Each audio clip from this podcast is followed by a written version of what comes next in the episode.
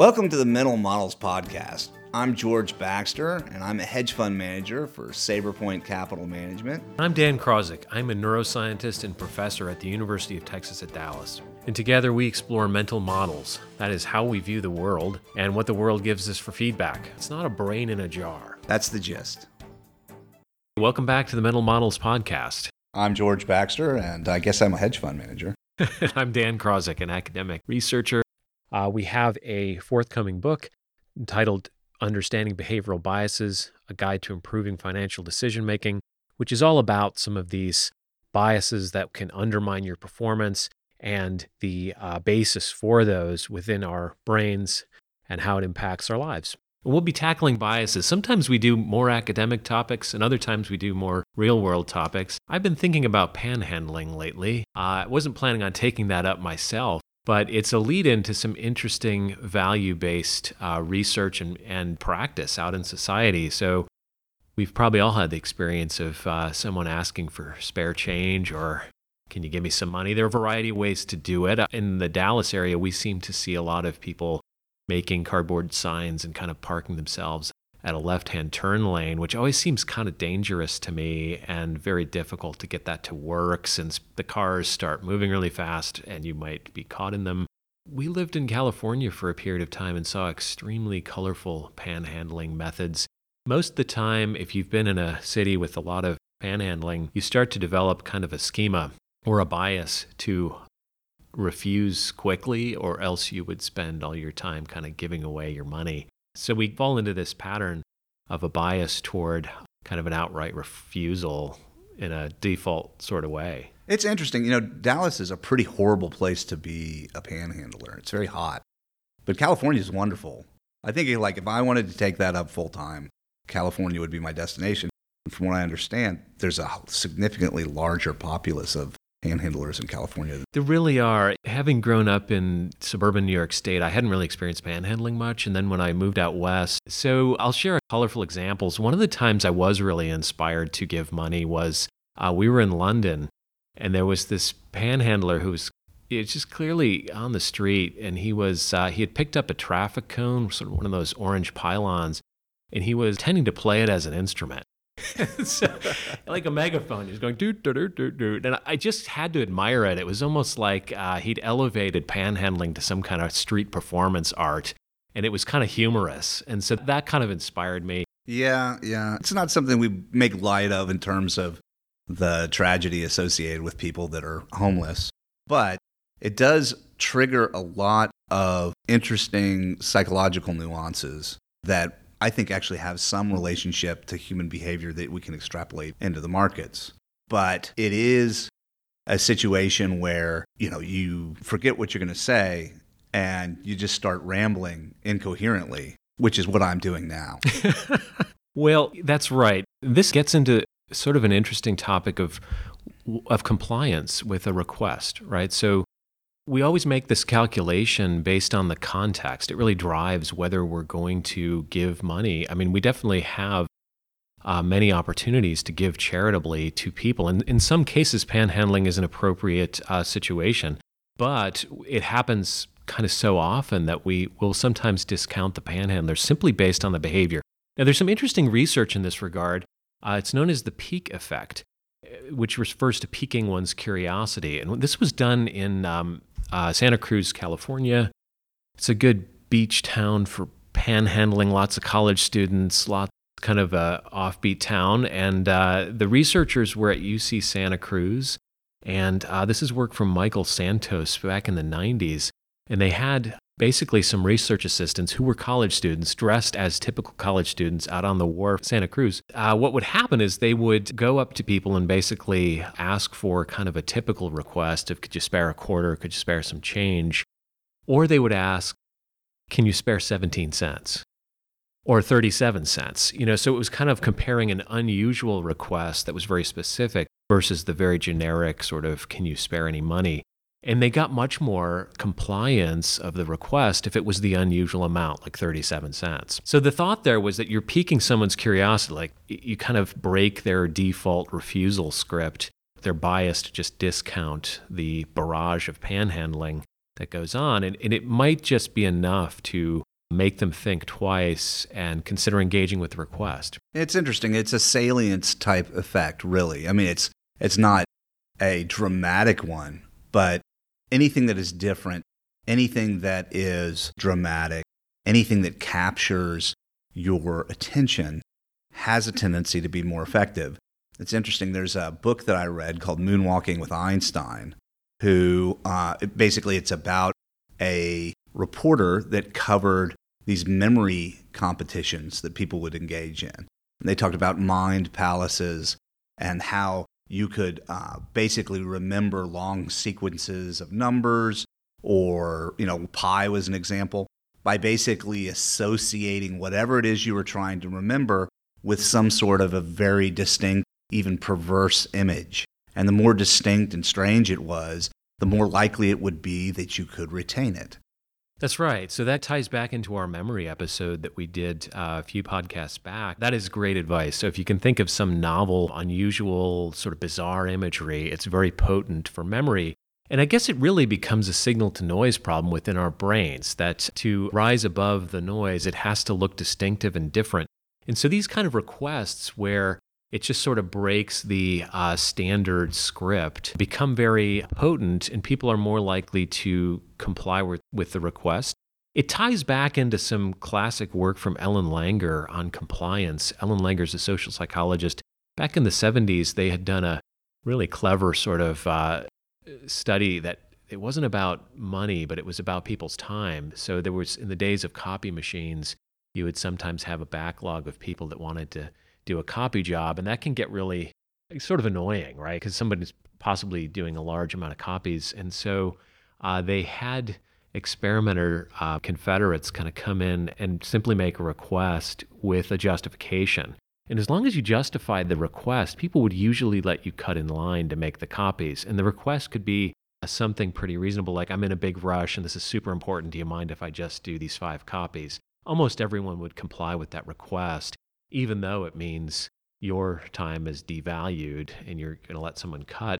But it could even be a very flimsy justification. And I think one of the funniest was Can I cut in line here? I need to make these copies. And that alone was enough. And it just, I guess it felt like some act of desperation where you, you're going to let someone uh, sort of go ahead with their quest because it, it seems like someone in need that you're helping them. I guess the lesson here, what we're trying to capture is that uh, when you think about it in terms of the investing universe, it is a situation where some very distinctive feature is alerting you to a particular opportunity or something to be concerned about.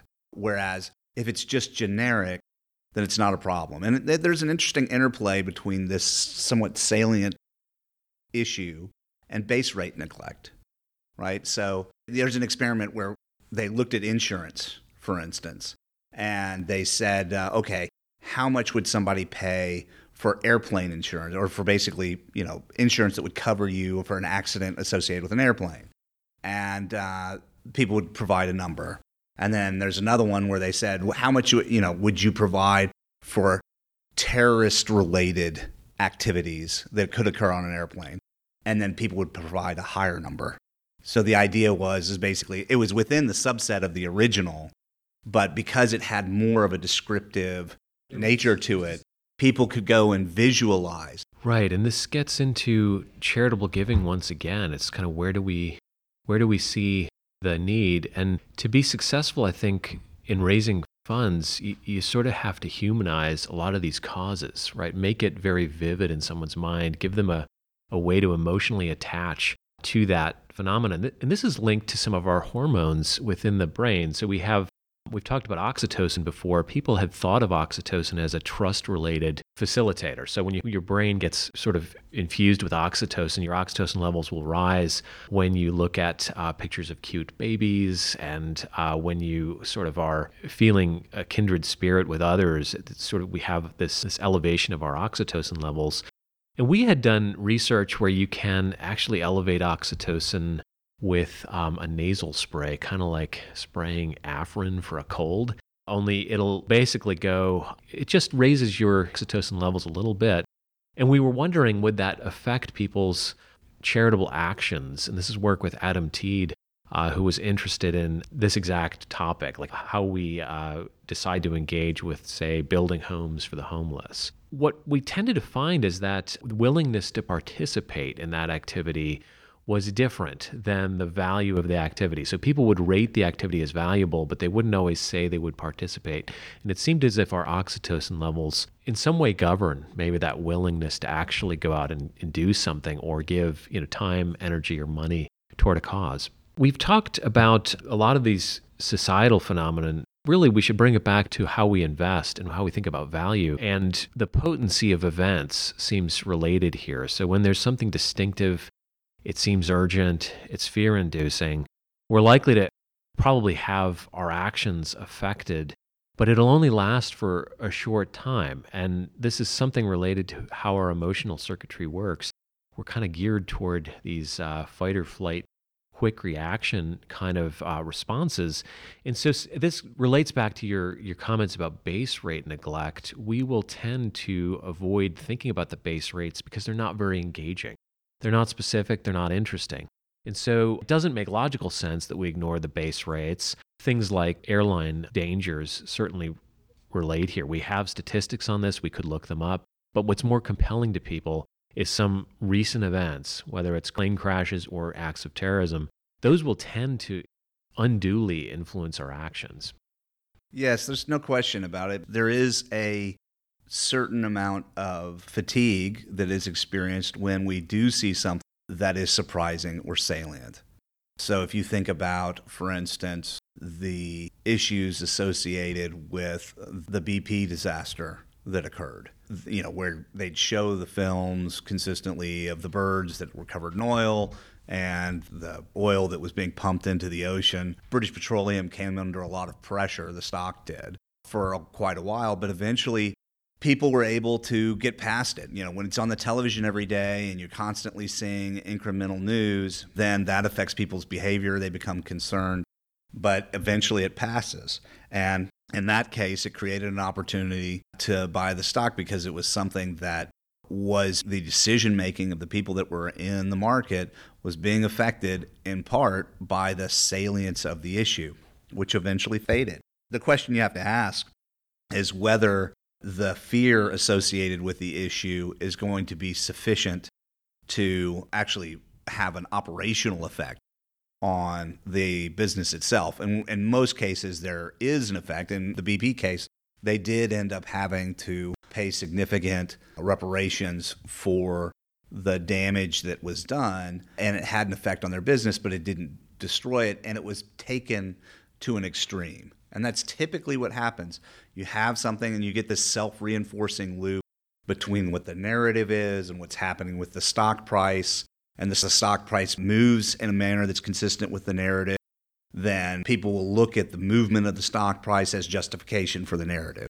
Right, in that that particular case, it seemed unimaginable that BP would ever recover because you'd always hear the news, oh, it's still leaking and it can't cap it, and it, it just uh, it seemed like a downward spiral. But you know, nowadays, I mean, this is only two years later, maybe, and we, we just don't even think about that. Yeah, BP has other issues associated with oil prices, but that's different. But you can look beyond BP. You see several instances of this. Equifax, which we've talked about before in the past. More recently, Facebook. There were issues associated with Mark Zuckerberg going before Congress and talking about privacy and the use of Facebook for election interference. And the stock declined pretty significantly as people were concerned about that. But then they, over time, they just put up numbers and, oh, surprise, surprise, you know, it still is a great platform for advertising. And operationally, the business was still quite robust and the stock recovered. Now, one thing that's really interesting about all of these issues is that sometimes we'll have an issue. You'll see this often with like environmental obligations for a particular company. One that I think of is 3M or Chemours right now. I think it's called BPOA. It's basically the chemical that's used for Scotchgard, which is called forever chemicals because they have an infinite half life or something insane like that. They just never, ever go away. All of us have some of these chemicals in our bodies. Well, it's very disconcerting, and maybe it's the next asbestos. What happens often is people get really upset and concerned about these, and it depresses the stock. But then ultimately, the issue basically they become it becomes less salient regardless of the actual effect on the business. And then once it's less salient then the stock may rise. Now that doesn't mean that this issue isn't something that is ultimately going to be a huge expense for the business but fear will dissipate over time. Right. The next asbestos you just used, that sounds like a news headline that everyone would uh, be, it would pique their curiosity. Just to bring it back around to this whole um, what engages people. Um, when you label it as, you know, akin to some well known tragedy, and this was the Equifax example as well, being compared to Enron, it just naturally evokes this sort of fear response, but it will usually dissipate. And I think it happens, the dissipation is surprisingly fast after the news uh, kind of quiets down and moves on to something else. Usually, what I look for is some extreme event, one that we see right now, and this is this could be one that could be.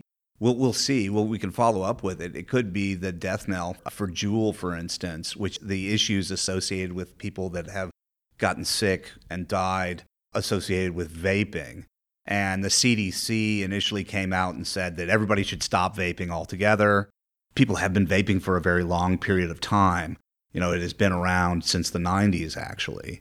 But this rash of sicknesses, supposedly, most of the cases are associated with the use of THC and illegal or basically kind of unregulated, they're street chemicals. unregulated yeah, yeah. chemicals for pods that people are making themselves that contain vitamin E or uh, usually coconut oil, which coats the lungs and makes people sick. But the interesting thing is, is there's already this very negative predisposition because of the youth use of vaping that already existed in society. So a lot of policymakers have levered these most recent illnesses that people have had as justification for all outright bans. And I think that's happened in Michigan, New York, and uh, Washington State most recently, in a number of cities in California, including San Francisco. This certainly pervades all areas of life, including regulations. Um, so, to wrap this one up, we've covered a lot of ground here with it really comes down to the distinctiveness of how something is described and the novelty.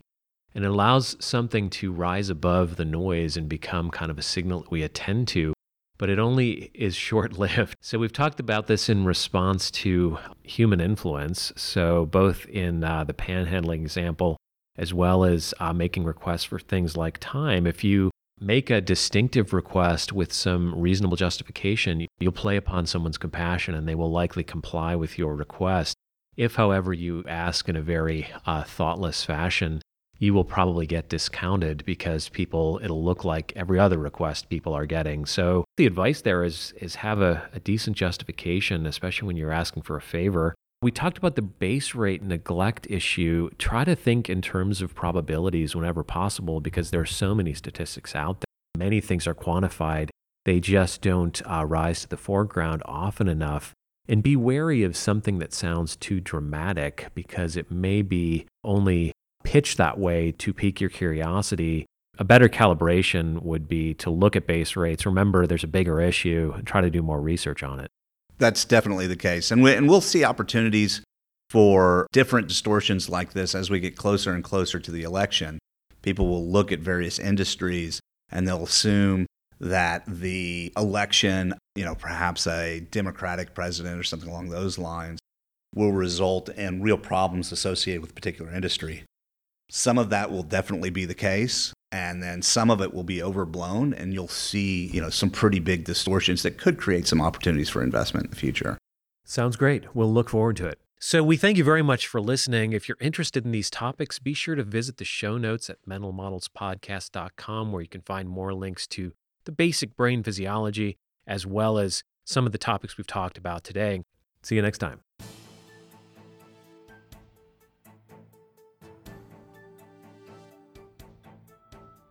Thank you for spending your time listening to the Mental Models Podcast. Content matters because your brain does not exist in a jar. Please subscribe. Visit mentalmodelspodcast.com for updates on Dan and George's upcoming book release titled Understanding Behavioral Bias A Guide to Improving Financial Decision Making. Also available on mentalmodelspodcast.com are show notes, book reviews, and upcoming behavioral finance seminars with Dan and George. The Mental Models podcast can be found on SoundCloud, iTunes, iHeartRadio, and Twitter. Please subscribe and thank you for listening.